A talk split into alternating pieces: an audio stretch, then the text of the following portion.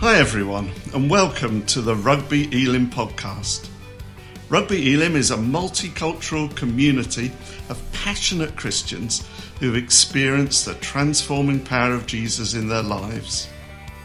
We believe Jesus has called us to bring his life, love, and hope to every nation and generation. To find out more about us and our upcoming groups and gatherings, please visit rugbyelim.org www.ecc.uk. Or you can follow us on Facebook and Instagram.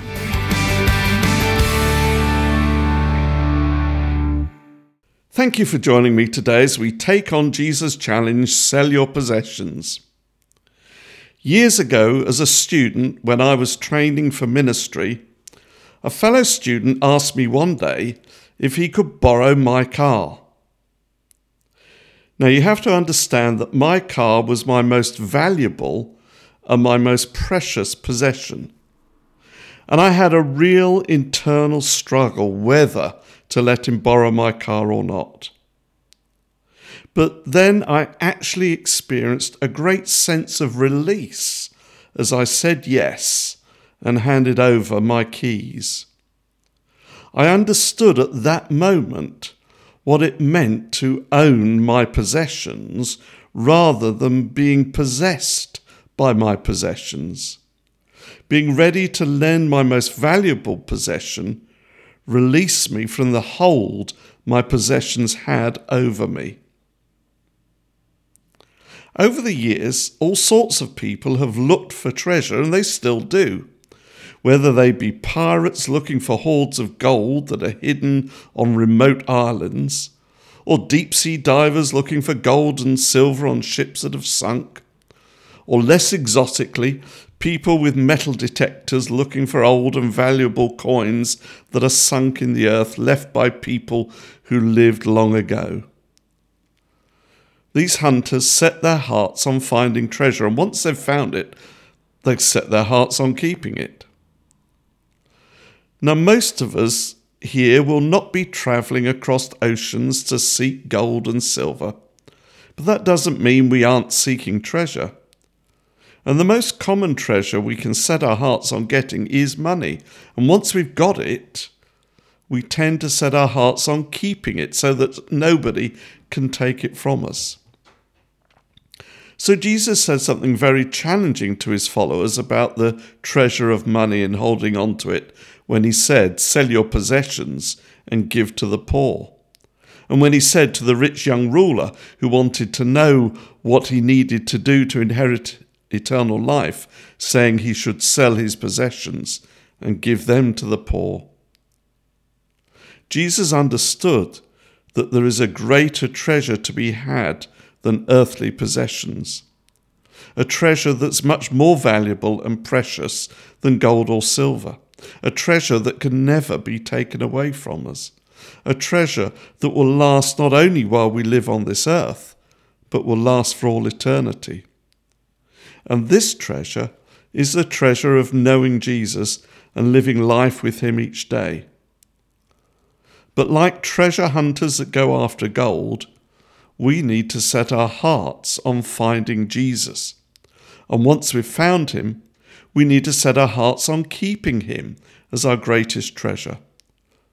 One of the ways we can do this is by regularly letting go of some of our lesser treasures, giving some of our money to the poor and needy, so that money is no longer the greatest treasure in our hearts, so that we are no longer possessed by our possessions. So today we think about this challenge of Jesus to sell our possessions. What is your greatest treasure? What do you put the most energy into looking for? Is it Jesus or is it something else? As Jesus tells us to sell our possessions, he says to provide purses that won't wear out. This is a metaphor for the place where we store our treasure because the believer's treasures are stored in heaven. The believer's purse is the heavenly storehouse of his treasure, which will never wear out, it will not fail, and it's safe from being stolen by thieves or destroyed by moths. In contrast to the world's preoccupation with possessions, Jesus' followers are to be characterized by generosity, especially in giving to those in need. This even has eternal implications, for as Jesus warns, where your treasure is, whether in earth or heaven, there will your heart be also. And the nature of our heart is reflected in the things that we value most. Money is, when it's seen as an end in itself, quickly traps us and cuts us off from both God and the needy. The key to using money wisely is to see how much we can use for God's purposes, not how much we can accumulate for ourselves. So, does God's love touch your wallet? It's often the last part of our lives to be converted to Jesus. Does your money free you to help others? If so, you are storing up lasting treasures in heaven. If your financial goals and possessions hinder you from giving generously, loving others, or serving God, sell what you must to bring your life into line with His purposes. If you concentrate your money in acquiring more, your thoughts will center on making money if you direct it towards other people, you will become more concerned with their welfare more like the person Jesus wants you to be. So, where do you put your time, your money, your energy? What do you think about the most? How should you change the way you use your resources in order to reflect kingdom values more accurately? Sometimes people put off making these types of decisions because they see them as too costly. In truth, it can be even more costly if we don't. Do join me next time when I'll be talking about Jesus' challenging words, Become a child. Thanks for listening. Goodbye.